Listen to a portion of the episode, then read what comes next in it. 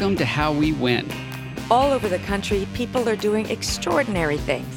We still have a lot to overcome, and we don't agonize, we organize. Mariah is off, so joining me today is actress, activist, and my wife, Melinda McGraw. Hello. We talk about the Justice Department, Nunes's retirement, and what it's like to have a love scene with Jon Hamm. Then you'll hear Stephen Mariah's powerful conversation with Army veteran, former Missouri Secretary of State, and host of the Majority 54 podcast, Jason Kander. All of that, plus our reasons for hope. I'm Steve Pearson, And I'm Melinda McGraw. and, this, is How We Win.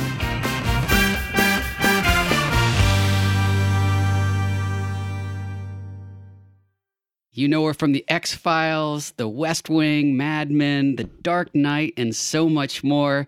She's played a campaign manager, a senator, the first lady, a pharmaceutical CEO. Oh boy. But of course, her most challenging and rewarding role is that of my wife. Welcome, Melinda McGraw.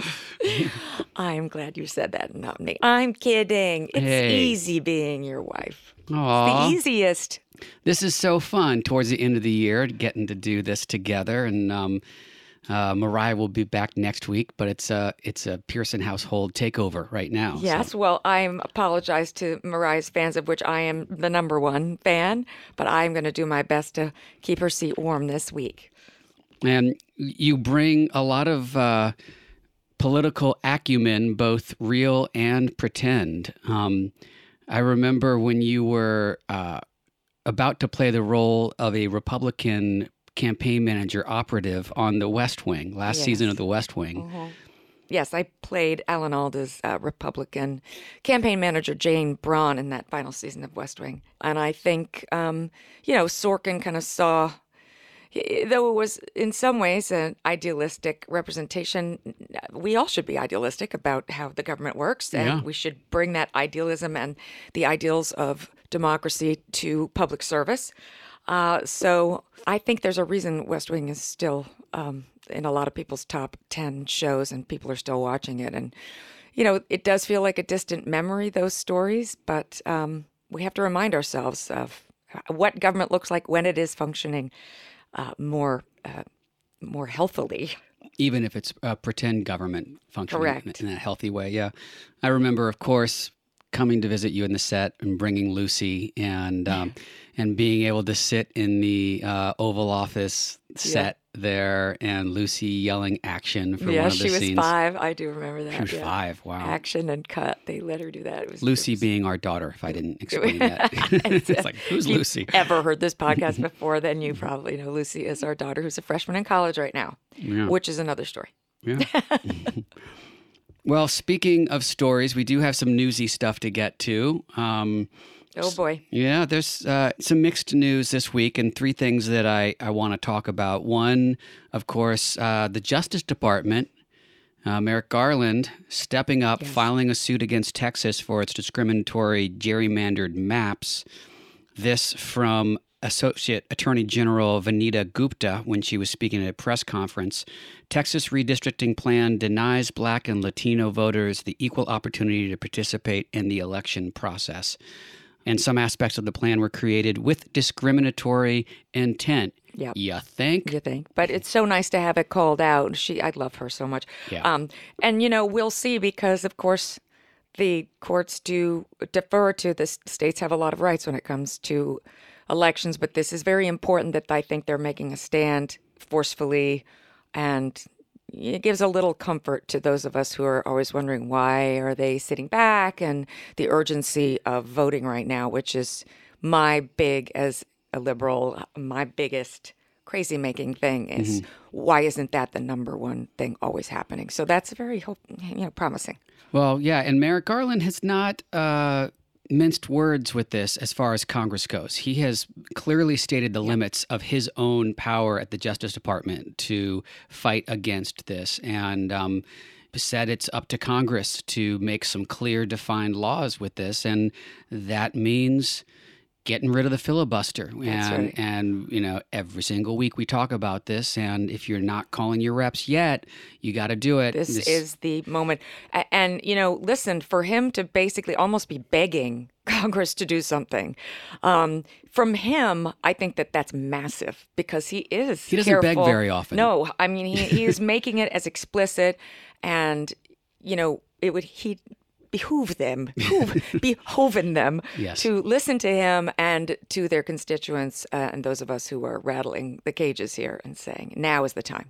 it would be nice as we gear up and are organizing to uh, win in the midterms to not have to overcome these egregious gerrymandered, flat out racist, discriminatory maps. and illegal. Uh, you know that that's what we want. We want it to be clear that this is not just uh, obviously an undermining of democracy and uh, a promotion of authoritarianism and corruption.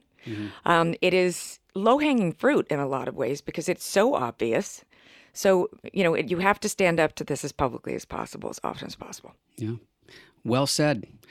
Um, item number two that I'd like to talk about is uh, big national news, but uh, very big here in our home state of California, too, and that's Nunes. Oh dear. Nunes retiring.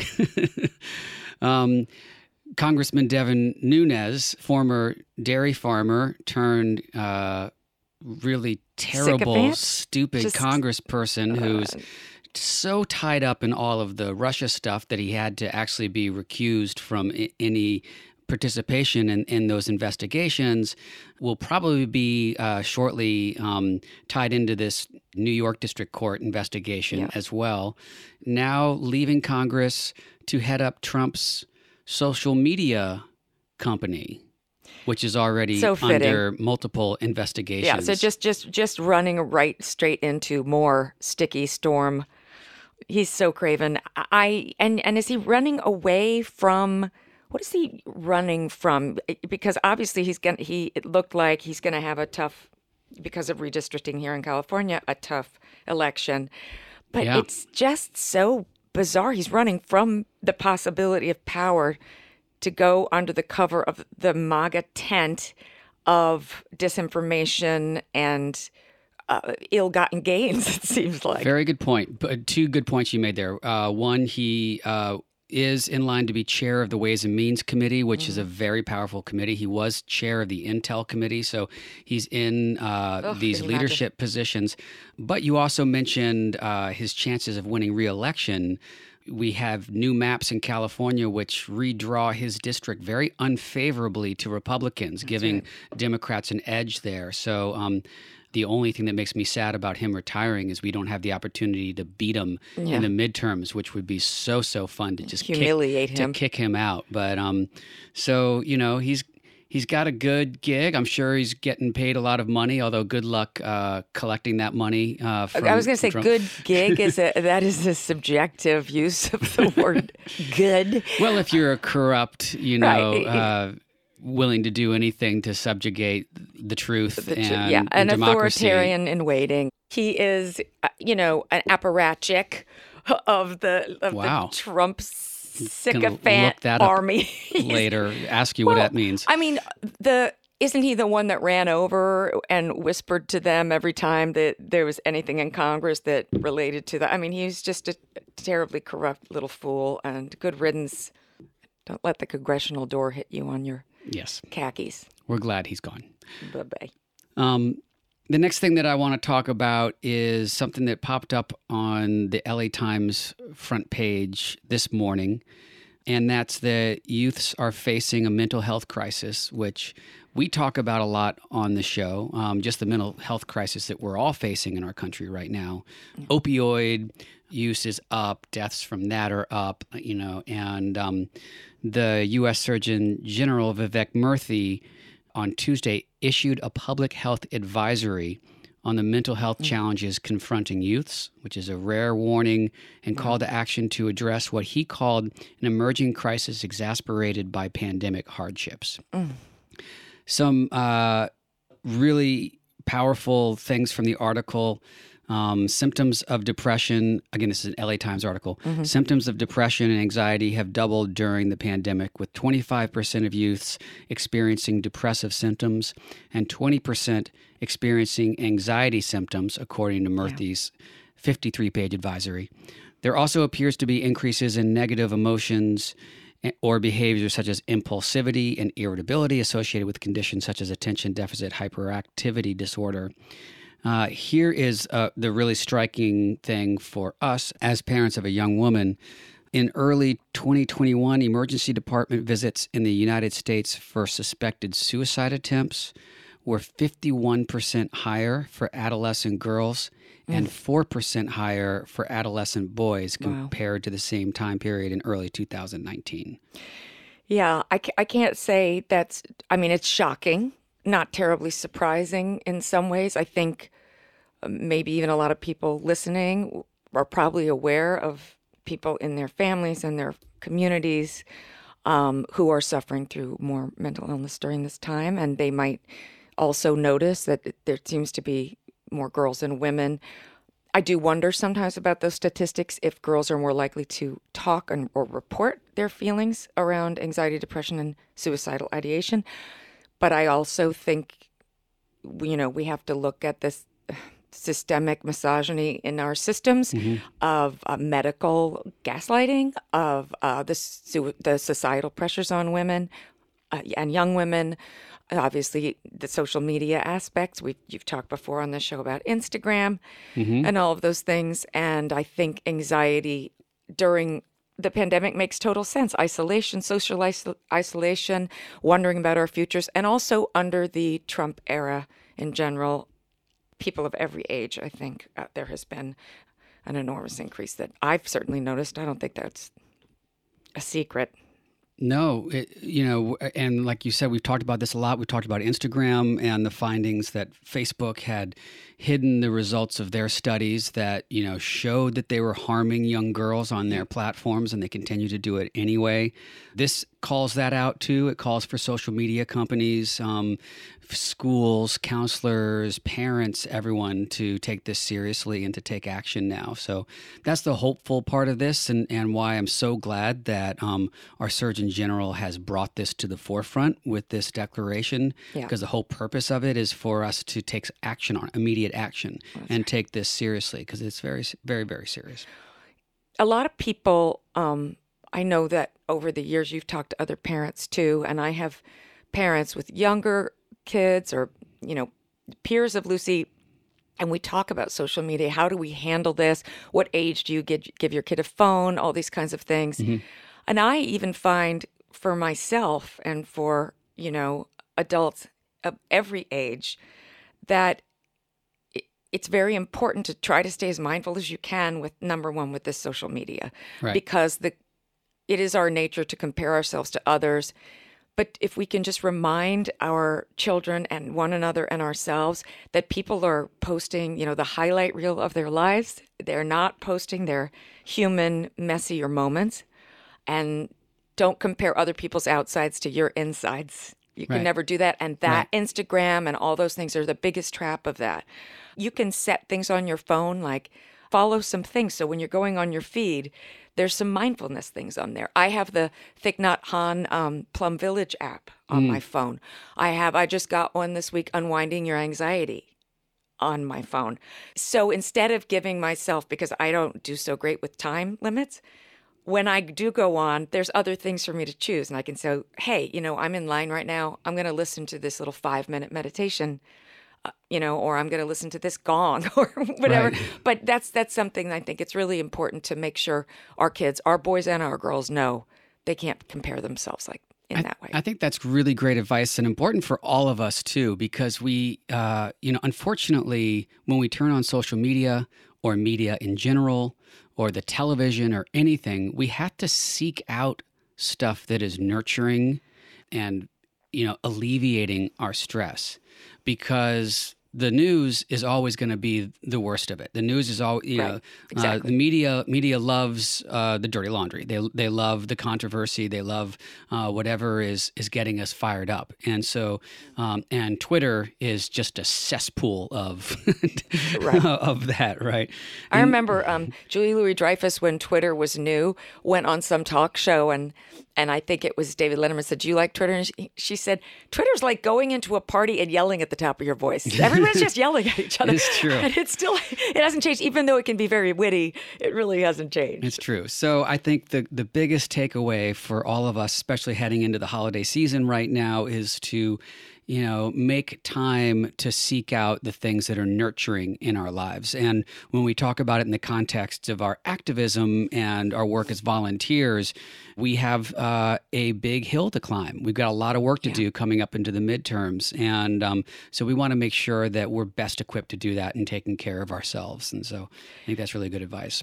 Yeah, curating your life experience on social media, it's similar to curating your life as far as you can in terms of the choices you make. Yeah. How much time you spend on those negative things. Well, um, we also had a, a, great conversation about mental health with uh, Jason Kander, who is just an amazing person and one of my heroes. And I've, I've, been trying to get him on the show for so long. And Mariah and I had a great conversation with him. And he just finished a book. It's coming out this summer about his recovering from his own PTSD and uh, and the work he's done sharing that with other veterans and stuff. So, really great conversation coming up that continues this thread of talking about mental health.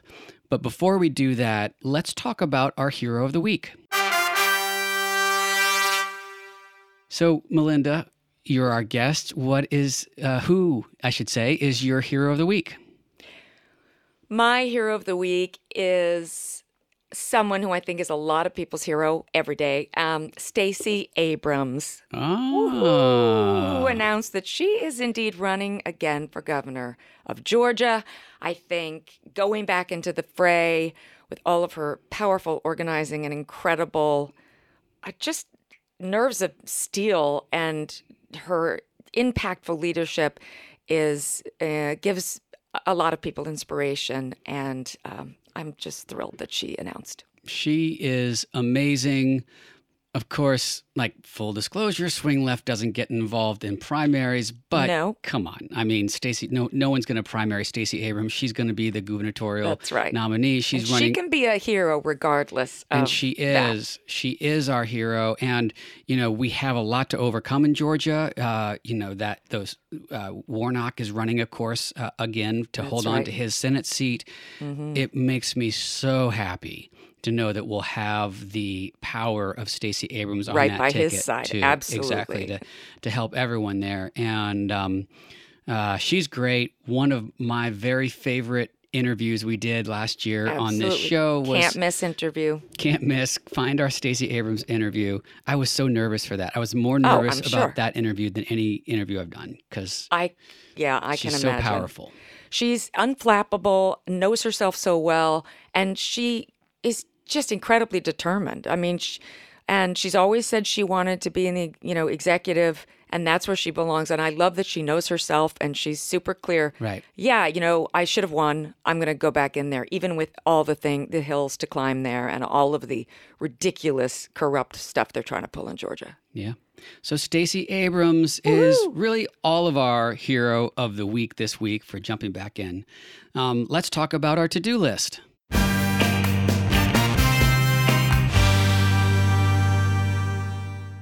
So our our big push, the end of the year push, as you know from last week, it's the same. It's um, consider making a donation to Swing Left. That's right. You can donate on behalf of your family members or for your family members as a little Christmas gift, especially if you have an overly aggressive Republican family member. Yeah, a little stocking stuffer. Go ahead and stuff that stocking full of Swing Left. Full of blue.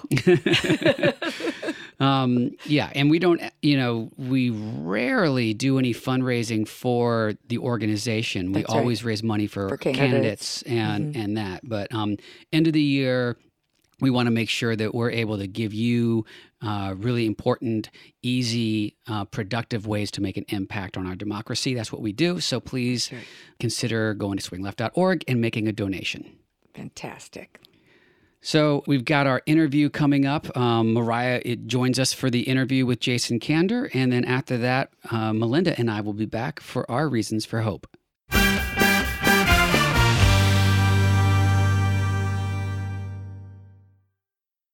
Today, we're joined by Jason Kander. He's the co host of the Majority 54 podcast, which helps Americans who voted for progress talk sense into their friends and family. He's also a best selling author, was the first millennial in the nation elected to a statewide office, founded Let America Vote, and is an outspoken advocate for helping veterans suffering from PTSD. Jason, uh, you sound busy. Thanks for thanks for taking a few minutes to talk with us today. Well, well, thanks. I'm not I'm not quite as busy as I used to be, but yeah. uh, I will still I will still accept the thank you. So, thank you I don't believe that, and uh, and I think I you probably have a lot of busyness ahead of you as well. Um, I'm I'm a fan. I've personally always really admired you um, because you're someone that's always answered the call to service whether it's been running for office, serving as the Missouri Secretary of State, your military service, of course. Um, you've stepped up where many don't. Where'd you get that trait from, and what first propelled you into public service? Uh, well, first of all, thanks. I, I appreciate um, the kind words. Uh, I think it largely just came from how I w- was raised. Um, you know, my folks were not in politics or anything like that. Um, my family, not a political family, also not a military family for the most part, other than, you know, uh, like everybody else. My grandfather and my great grandfather went to war and then came home.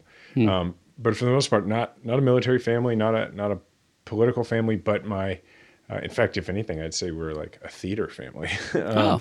but uh, but not not my immediate family. So my my dad uh, was a, a, juvenile probation officer and a, a, police officer, and my mom was a juvenile probation officer. That's how they met, um, and uh, and so that was you know our house was public service oriented in that way, although it was never really put that way.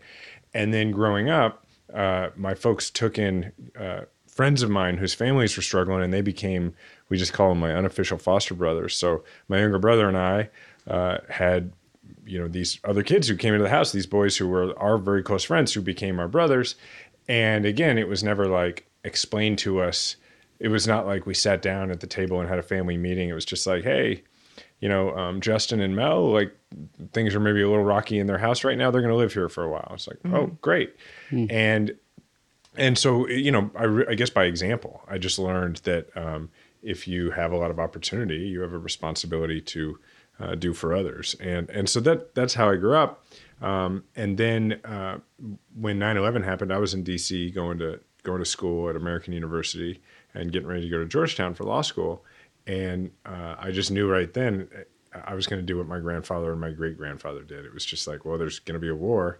I'm a 21 year old man in America, and America's going to war, so I'm going too. And uh, and so I signed up um, and uh, did ROTC during law school, got my commission, and then volunteered um, to go to Afghanistan as a military intelligence officer. So didn't do the army lawyer thing, you know. And then, so that took everything. This is a long answer to a short question, but that took everything my folks kind of put in there as ingredients and kind of cooked it up into who I am now, right? What the army made me, um, combined with one other element, which was I had grown up very comfortable. So I had not grown up. Um, if, you know, with the experience that a lot of people who do enter public service have, which is uh, like there was no decision that a politician could make that would like take food off my family's table or really affect me in any way.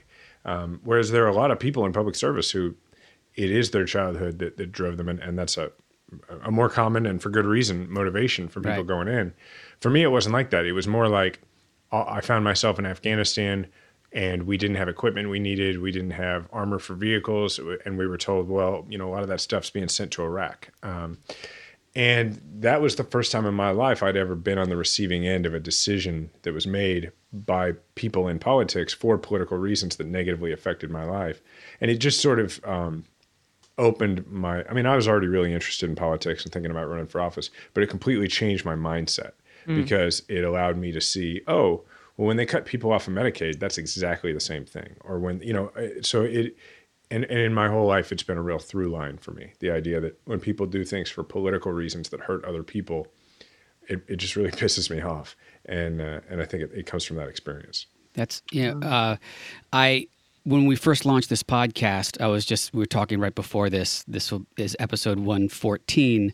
Um, I had this naivete about like what I wanted, the stories I wanted to tell, and uh, it was the you know what propelled you into action. I wanted to hear people's origin stories, and mine was very much like yours, where I come from a position of privilege where a lot of these decisions weren't affecting me.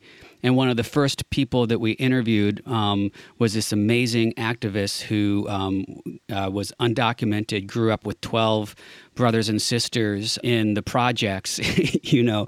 And, and I asked, immediately asked this question, which seemed ridiculous like, what propelled you into action, right? You know, it's life or death stakes for so many Americans. Right. So, yeah, yeah. I mean, yeah, it's, I think the important thing is where you end up, but, uh, one thing I think my parents got a lot of things right. One thing I think they definitely got right is before they ever knew the term white privilege, they were very aware of it. Mm-hmm. Um, and they made sure we were aware of it, even if we didn't really know the term. We were aware that we had it. Mm. Uh, it seems like they set a, a really powerful, ex- just living by example. That yeah, that the example for you to follow. Um, let's talk about Majority 54. So, this is a podcast to help people have better conversations with each other and help bridge the gap between all of us as a country.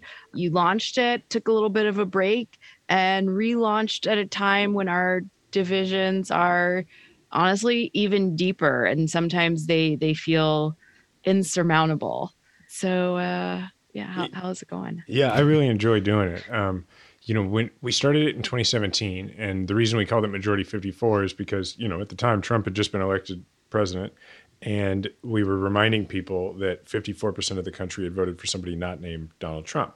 Mm-hmm. Uh, and and and the idea behind it then and still now is that uh, one-on-one conversations like the you know talking to your conservative aunt or like your independent but conservative leaning brother-in-law that those conversations are far more likely to convince people and to change their minds and bring them to the, to the progressive side than any television ad uh, ever will. And and that people actually have a lot they're way more empowered than they realize.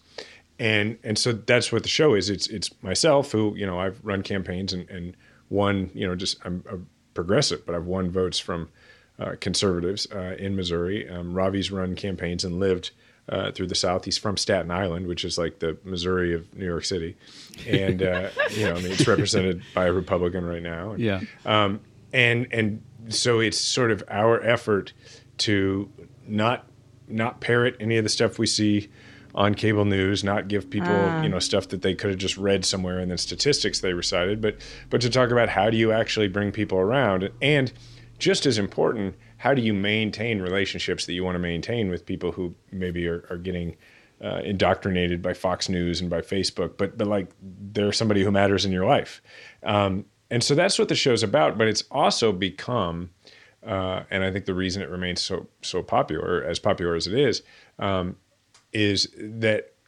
we're very willing to talk about arguments that the right makes and acknowledge them as effective which is different than acknowledging them as mm. right. Like we're we're not right. like endorsing the argument, but I think that there's become a thing, and Twitter has really um, been a big part of why this has happened. But there's become a thing on the left where we somehow mistake dismissing an argument or laughing at an argument for um, rebutting an argument, uh, mm. and that's a, that's a huge blind spot for us because yeah. it, it it doesn't rebut the argument; it just comes across as smug. And so what Ravi and I try to do, for example, uh, I'll give you an example here in a second, but what we try to do is we try and say, okay, here's what their argument is. And instead of being like, let's make fun of it or just let's rebut it, we also evaluate like what the likelihood is of it being effective and we try to do it objectively. And so a good example is recently you may have seen in the news where Josh Hawley, uh, the junior senator from my state, uh, gave a speech where he, you know, the headline was just that he said that um, the Me Too movement and liberalism is uh, responsible for men. Uh, I think he put it, uh, all of America retreating into video games and porn. Right. Now, it was when you look at it that way, like really dumb thing to say. When you look deeper into it, it's still dumb, But And then when you look even deeper, you find it's very dumb. Little dumb. and, but then when you look a little deeper, you find it's really effective. And that's Yeah. the thing. Because what we did is we went through and we, we rebutted it, but we also explained how, like, why would why would they make this argument? Like Josh Hawley knows that that's kind of a silly argument. But what he also understands is that, you know, the demographic that, that they need to grab hold of and keep hold of is, is, white men, um, and to some extent also uh, Latino men. Um, you know, they want to make gains there, and they want to do that in the suburbs in particular. Um, and if they can do that, then what they can also do is they can bring with them a certain amount of uh, mostly white women who have a nostalgic view. These are the people who would have, you know, initially been um, interested in going along with a slogan before it had anything behind it of like "Make America Great Again," right? Right. So, so if that's your goal, well, and on top of that, if you are a Republican who's not going to be for the minimum wage, who's going to continue to be for right for work, right to work, who's going to oppose any sort of union uh, organizing at all, well, you can't say the reason that, that men in America are getting paid less and the reason that, that jobs are being shipped overseas is all, all my policies as a Republican. But what you can do is you can say, oh no, it's because they are uh, they're trying to take away your masculinity, and then you can redefine masculinity as a Republican archetype, right? Which is like somebody who's not tolerant, uh, somebody who who isn't interested in kindness or in inclusivity. And if you can do that, well, now you get to have your ridiculous corporate sponsored corporate, you know, corporateocracy uh, and not and not pay a price for it and still go after blue collar voters. And so like that that's an example of like what we try to do that's a little different, which is instead of just going on and laughing at the guy, you know, I'm here in Missouri and I'm and I'm going like this is going to work here. And I got to I got to explain why because I need the rest of my party to try to rebut it uh, alongside me. That's some really good points. Like, first thing is, it is easy to dunk on incredibly stupid statements, right? Um, and don't but- get me wrong, I did I, I like I'm sure I did that on Twitter about Hawley too. Like, yeah, of course. But but your your point, these are not dumb people, even though they say really dumb things. Like you said, these are educated people. I mean, you look at uh, Kennedy. Who does this like bumpkin like Foghorn at- Leghorn impression. Foghorn I say, I Leghorn. say, yeah. yeah, I say, I say, you know, it's like, Mm-hmm. you know, he's actually knows exactly what he's doing, and Oh, he's yeah. what Oxford educated, and um, you know, so the, these are not um, dumb people. The other thing that, uh, and I, I was listening to your your podcast uh, right before this too, and you were talking a little bit about this too. Um, I'm going to nerd out a little bit, but uh, I was on the debate team. I was captain of my debate team. Thanks. Um, in high Yeah, school, me too. Yeah, and and so, as you know, the affirmative in a debate gets to define the terms. Mm-hmm. And as ridiculous as their definitions can be, if you don't rebut them, you will lose the debate because they have the ability to define the terms. And I, be- I believe the, the actual, I mean, if you really want to nerd out, I believe the actual term we used to use was silence is compliance. Right. That's right. Right? So Yeah. I, I'll never forget debating um, debating someone on a Thomas Jefferson quote that a little revolt every now and then is a good thing, and they were the affirmative. And I developed all these rebuttals about, you know, the pointless insurrections and the uh, the French Revolution, and brought them right back to autocracy and all that. They defined revolt as vomiting, as throwing up. And then Yeah. their argument was about like you eat a bad sandwich with m- bad mayo and you throw up and you feel better. And it was such an asinine argument that I never touched it. I never great. even rebutted it. And I lost the debate because of that. So that's a long winded, nerdy way That's- to say no, that we but- had to acknowledge Extremely as, nerdy, as thank you, as stupid as their arguments are, we really do have to acknowledge them. It's a perfect analogy because when you think about like what Bannon said, which is, you know, his strategy was you flood the system with shit. I don't know if you can cuss on this podcast, Sure, but please do. I guess the system was yeah. You can you flood the flood the uh, flood the system with shit, and that's that's what they do. So you know uh, that's why they don't have to be consistent. Like right now, uh, we talked on our podcast that came out today about how they have all these inconsistent arguments on um, Omicron, right? Like it's Biden isn't doing enough to control the virus. Biden is doing too much, too many mandates, right? Like those two things don't go together. Um, you know, uh, the let's see. uh, the, if, if Trump were in office, he would have already developed a vaccine for this thing that we just discovered a few days ago. And and then finally, also it's a hoax. yeah, and finally it's a hoax, and you don't yeah. need a vaccine, and that's super frustrating. And what we were talking about yesterday is don't take comfort in, too much comfort in the idea that because those things are so inconsistent that therefore we're going to win the argument and people are going to see that inconsistency. Because what they're doing is it's just basic political insurgency. They're in the minority. The the biden uh, campaign the biden harris campaign its main argument was we will be competent and we will fix these problems. Now it is the republicans in congress for the most part who have kept them from being able to do the things they want to do but that's that's not going to matter to a lot of voters, right? And the Republicans know that. So just sow chaos, say inconsistent stuff. It doesn't matter because you're not in the majority. You're not going to be held accountable for it. And we that is super frustrating, and we should call them out on it. But we shouldn't pretend that it won't work because it can. Uh, sorry, this is not super hopeful.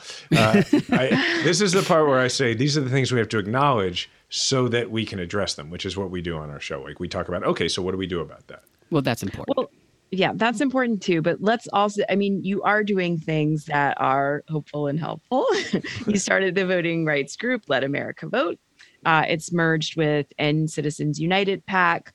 As you pointed out, we're seeing the GOP flat out lie to us. They're also trying to destroy our democracy in state houses, not only by passing voter suppression laws and gerrymandering districts, but also by installing Trump uh, big lie pushers in, into positions that could overturn election results.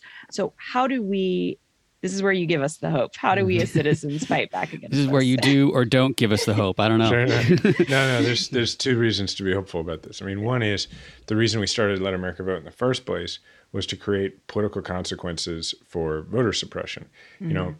it's hard. It's like almost hard to remember now that um, a few years ago, voter suppression, not only was it not really an issue in American politics, it was just something most people weren't even aware of. It was a term people, you know, you had to be like a very active political Democrat um, to even be familiar with it. And mm-hmm. heck, when I was Secretary of State, starting in uh, you know what January of 2013, majority of people, even in our party, thought that voter fraud was a huge problem and had never even heard of voter suppression, right? Hmm. So that's how quickly things have changed because of how aggressively, in part because of how aggressively the Republicans have, have ramped up their voter suppression efforts. Um, now, what we did is we said, okay, up until now, the only place where voter suppression has been fought has been in the court of law, right. and we were having a lot of success with that until um, you know 2016 happened, and they got to appoint a lot of judges. And what we did is we said, all right, uh, starting in 2017, we said we've now got to take this to the court of public opinion. Because up until then the conventional wisdom had been well, you can't win an argument on photo id like it's just too difficult to explain it. It's if you're in, if you're on that argument you're losing. Mm. well i had won the secretary of state's race in missouri in 2012 running ads against photo id like going on offense. And so the idea was okay um, when you win a lawsuit against a photo id law what happens is the state senator or whoever who pushed it, like one, they probably come from a pretty safe area, and two, like politically safe district for them. Mm-hmm. But two, by the time you win the lawsuit, like a year and a half's gone by. Like voters aren't going to hold them responsible for it.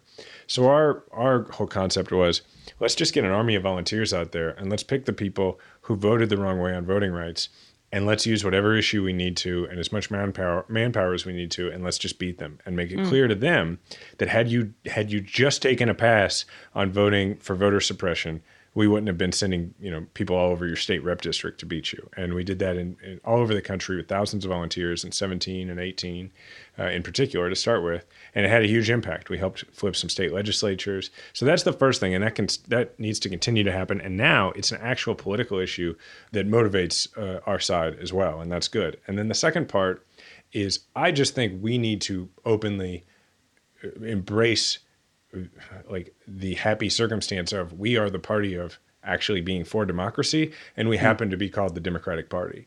And and I, I, think that it should just be a firm part of our messaging every everywhere in the country that like there's the democratic party and there's the anti-democratic party.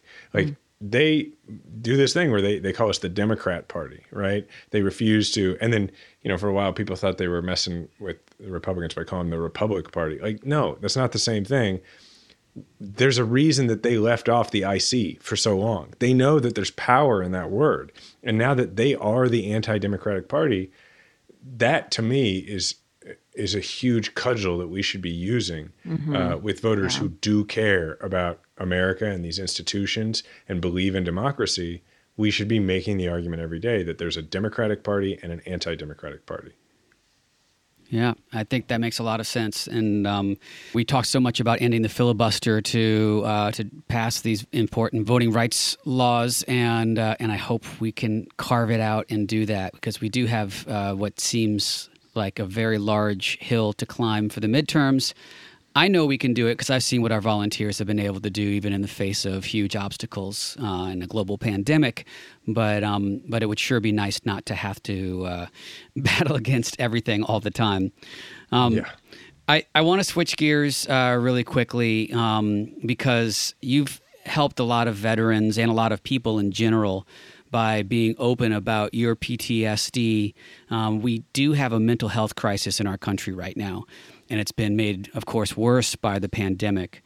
What do we need to do as a country to better deal with this mental health crisis? Um, well, and I understand you have a new book that you just finished too. Congratulations! Oh yeah, thanks. Yeah, it'll come out in July. Yeah, it's about it's it's uh, a memoir about mental health um, and my journey. Um, from a policy perspective, obviously, like there's just it, there are people with more expertise than me, um, but we could we could spend a lot more on mental health. We could make it so that I mean, right now, like how many people do you meet who need therapy and they're like, I just can't afford it. I mean, right, and and we've got to get to a point where we don't think of that as any differently than than we do like somebody who's like, hey, you know, I broke my arm. you know, it's like, well, your arm seems to be broken. Well, I know, but I can't afford to get a cast. Like that would be ridiculous, yeah. right? Um, and and it was the case, and still is the case for many people in America. And we think it's ridiculous, and we should think it's equally ridiculous um, when it comes to addressing mental health. Uh, second, from a messaging perspective, what I think we need to get across to more people is the value of mental health treatment, like how effective it can be. Mm-hmm. Um, for me, in, in, the space I sort of occupy in this world, uh, I think about the fact that there's been a very steady drumbeat from the VA and from veterans advocacy organizations generally over the last several years, and from the military, that has said, uh, you know, there's nothing weak about asking for help. That it, it takes strength, not not weakness, to to go get help for for your mental health. And you know, I think we should continue that drumbeat. But I think that that message has eh, largely been heard. Now, whether everybody has internalized it or not, it's been heard. There aren't many people who have not heard that. So, what I think is the next step in that, and that we don't do enough of, is uh, holding up examples uh, of folks who have been successful in getting mental health treatment. Because if you think about it, like in my world, PTSD, combat PTSD, um, when when you think about it, like whether fictional or nonfiction, like on screen or on the news, how many portrayals do you really see of people who have been through a traumatic event, have post traumatic stress disorder, and are doing better. like mm. you don't. Every every portrayal you see, particularly in movies or on TV, of a veteran, for instance, with PTSD, they are either abusing drugs or abusing their wife or robbing a bank or you know whatever. Uh, yeah. And sometimes all three in the same movie. What they're not ever portrayed as is somebody who's already been through successful mm-hmm. mental health treatment. And the reason this is such a big deal to me, the reason I realized it's such a big deal is because I was like four or five months into treatment at the VA. I was going weekly, uh, and I was four or five months in, and I was I was doing much better, and I was starting to really question the validity of my diagnosis in the first place because mm-hmm. I didn't know of any examples of people who got better. I, I knew a few guys personally who had kind of steered me toward it, but uh, you know, I'd never seen anything in the movies or anything like that.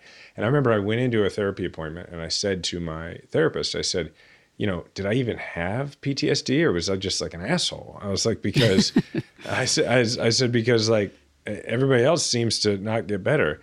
And that's when he said, yeah, this is the problem is that there's no portrayals of it. So people don't know you can get better. And then he took out all these studies and research from the VA that showed that the vast majority of people who committed to the program, who did the homework they were given by their therapist, the vast majority of them got to a point where the symptoms were no longer disruptive to their life. Mm. Um, and I, I had, and literally, I was five months into therapy before I found that out. That mm. like you're supposed to get better when you mm. when you commit to it. And so I think a huge part of the mental health crisis in this country is that even people who who no longer attach a stigma to people who get help for mental health, even those people are really skeptical about whether it would ever work for them. And uh, and what that means is is if you're somebody who who was like me, who spent ten years uh, denying to themselves and to the world that they had PTSD, you're doing it because a diagnosis of PTSD seems like like a terminal diagnosis. Like certainly for your career, it feels like well, I'll never be able to do anything career wise again if I'm diagnosed mm-hmm. with PTSD, and then possibly for your life because what do you what have you seen about PTSD? Is like people with PTSD have all these problems that eventually end in suicide in too many cases. Well, yeah. no, the truth is that's that's untreated PTSD actually, and and so an, another long answer to a short question, but I actually think that the biggest thing we have to do uh, to address the mental health crisis is make treatment more readily available and and get the message out there that it's also really effective because people will do it if they think it's going to work. Yeah. Um, I know that you're featured in a in a documentary and you have this book coming out. Are you showing the world somebody who has recovered from PTSD? Are you that are you becoming that example that you were looking for? Yeah, no, that that that's not the uh, role I envisioned originally for myself mm-hmm. in public service, mm-hmm. um, but it's one that uh, I, I'm I'm happy to fill now. I mean, I I do feel it's funny when I first started getting therapy at the VA. Um, I remember I was trying really hard to avoid any. There was a lot of coverage of my decision to to do that, and, and I was trying not to read it, not, not for any big reason other than I was just trying to focus really hard on treatment and not on like how the world saw my treatment, if that makes sense. Mm-hmm. And um, but I did see an article in the Boston Globe where uh, an eminent like expert in the field referred to me as somebody who would become the uh, the poster child for post traumatic growth. Mm-hmm. And I remember being really bothered by that because it put a lot of pressure on me. Yeah. And then now, years later, um, that's that is what I want to do because like the book I just wrote is literally just as I was writing it, I was just thinking, what did I need to read but but just didn't exist mm a decade ago? Yeah.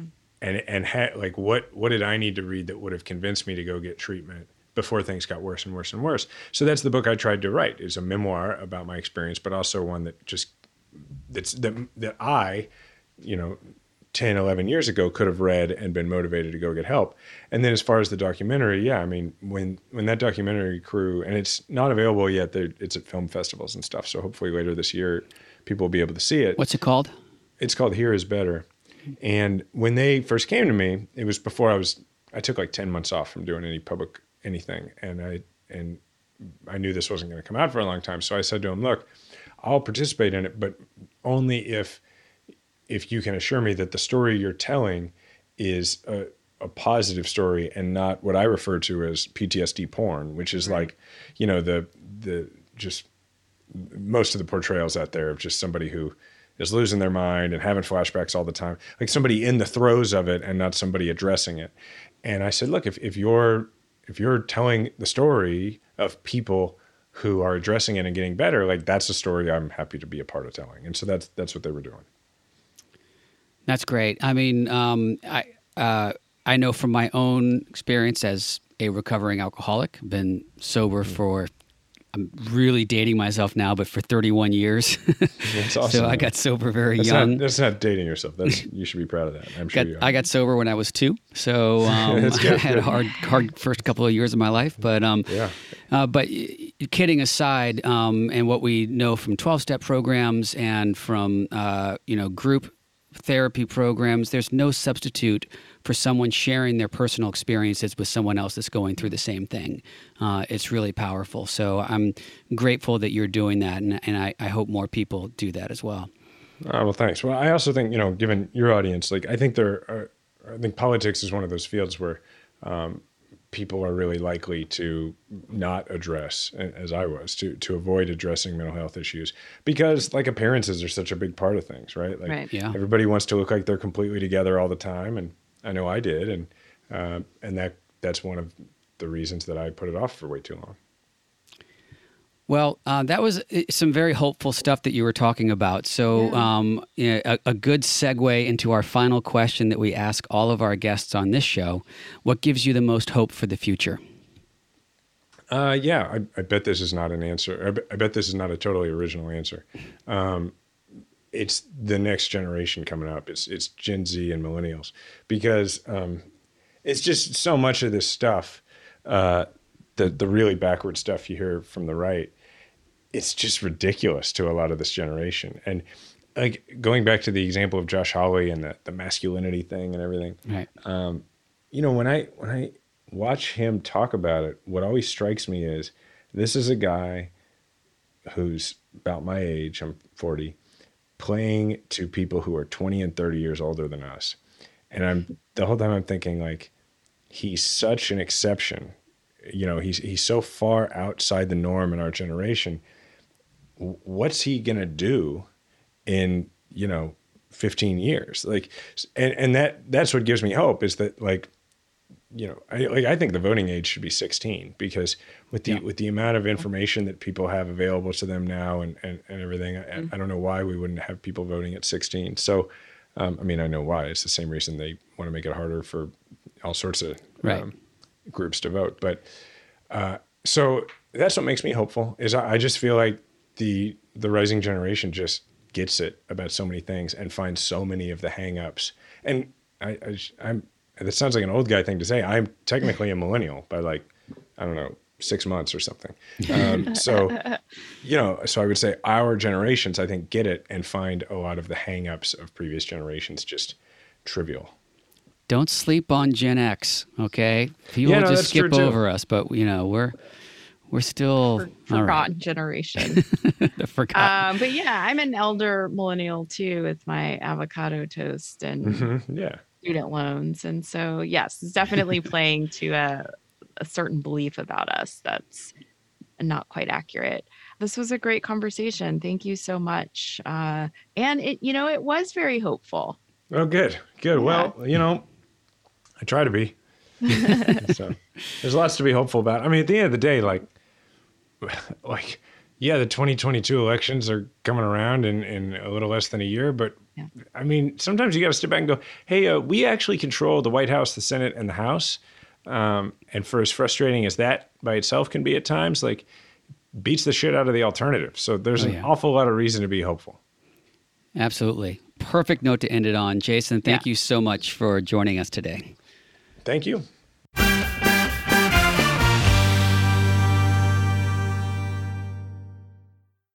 Melinda, I love having you on the show with me. It's me. super fun. It's so fun. I wish Mariah was here too, though. that would be fun. The three of us. Yeah. Um, I love her so much, and well, you'll have to come back uh, and and do it again with Mariah here. Uh, we have just our reasons for hope uh, to share. So I'll go first. I'll model good reasoning for hoping. Um, we were watching one of your favorite shows, Morning Joe, this morning. yeah, I do like watching that. That comes sometimes it's a train wreck, but I don't know why I find it so. Yeah, and, Entertaining. and there was a really, really great segment about uh, the rainforests Yes. in Puerto Rico that have come roaring back. Mm-hmm. Um, the the rainforests in Puerto Rico had been decimated by years of farming and deforestation, Mm-hmm. And I guess they had gotten down to about six percent of uh, total rainforest um, Remaining. remaining Yeah. and uh, and now they're up in like 65% of the rainforest it is like back and thriving and it's a combination of some different factors um, of uh, more farming going into industrial jobs and people leaving the farming industry but also some really intentional ways that the government has learned to support both farming and the rainforest and finding that they're not mutually exclusive. And it really lays out a great roadmap for how countries with Yes. rainforest, if they have the the will, The will. Yeah. Uh, can revitalize our planet. Yes, so liter- literally exciting. let our planet thrive. It was like watching um, the end of WALL-E when they all come back, and you know they're planting, and it's suddenly this barren place is growing back, and Yeah. and and you know the um, dynamic kind of innovation of these these scientists on the ground who are saying, look how we can farm alongside allowing this to come back, and being really assertive, and the the people in the government really backing them up and giving them the power to do that. It's so inspiring. It's so really inspiring, very, very hopeful. And, um, you know, last week we did a deep dive on COP26 with Assemblymember Laura Friedman. If you haven't heard that, she was there and gave us kind of the inside scoop there. Yeah. Um, I, I hope that other countries will will do this too, and especially South America, where we have where we're losing so much of the Amazon. Um, but very hopeful. Uh, What about you, Minders? What's your reason for hope? Well, uh, this weekend we got a chance to virtually watch the DIPSIF um, award ceremony. DIPSIF is our Democratic Party, Democratic Party of the San Valley. Fernando Valley, our local Democratic chapter, which is very, very large. It's an extremely large Mm-hmm. area. It was an honoring of volunteers from different chapters around the valley. And it was just so beautiful to see so many people who were honored are newer to activism and volunteering. And Like th- got started in 2016. Yes, just like you, class of 2016, you like to say. And watching people step in and do what you talk about, leaning in out of their comfort zone and into this, the arena really of mm-hmm. just connecting with other citizens and internalizing the power that we all have as citizens, seeing it as an opportunity to give back, seeing it as a responsibility and their passion and their love for it and their devotion to it and they just rise as leaders almost all it's so gives me so much hope that there's so many of them they're still coming in that even in this blue blue state we have all this work to do always to keep our democracy alive not just now but always from the beginning and and ever w- shall it be to keep a democracy alive and flourishing people have to step in. And it just gives me so much hope uh, that your listeners are volunteers that you know everyone is still engaged. And listen I, I- talk about anxiety. I have days when i feel completely overwhelmed uh, when trump is elected. I really needed to take a beat I felt so blindsided and scared. I have moments of you know, where I go into a lot of anxiety about, you know, has it ever been this bad?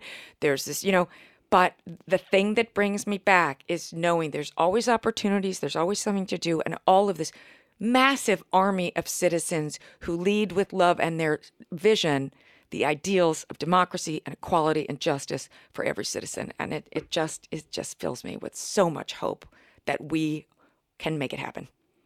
Love that. What a wonderful note. Of course, all the volunteers and our listeners, what gives me hope every every single Yes. day too. So thank you for sharing that. Melinda McGraw, the great Thank you, Melinda honey. McGraw.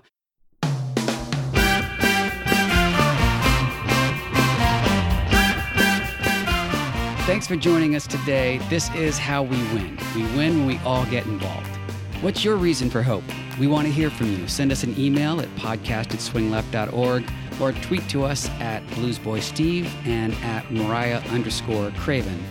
Make sure you subscribe, rate, and review on Apple or wherever you get your pods, and share our show on social media. Check out our page at swingleft.org slash podcast, and of course, go to swingleft.org and volunteer and consider making a donation here at the end of the year. We really appreciate you being here with us. Mariah will be back next Wednesday. We'll see you then. Bye.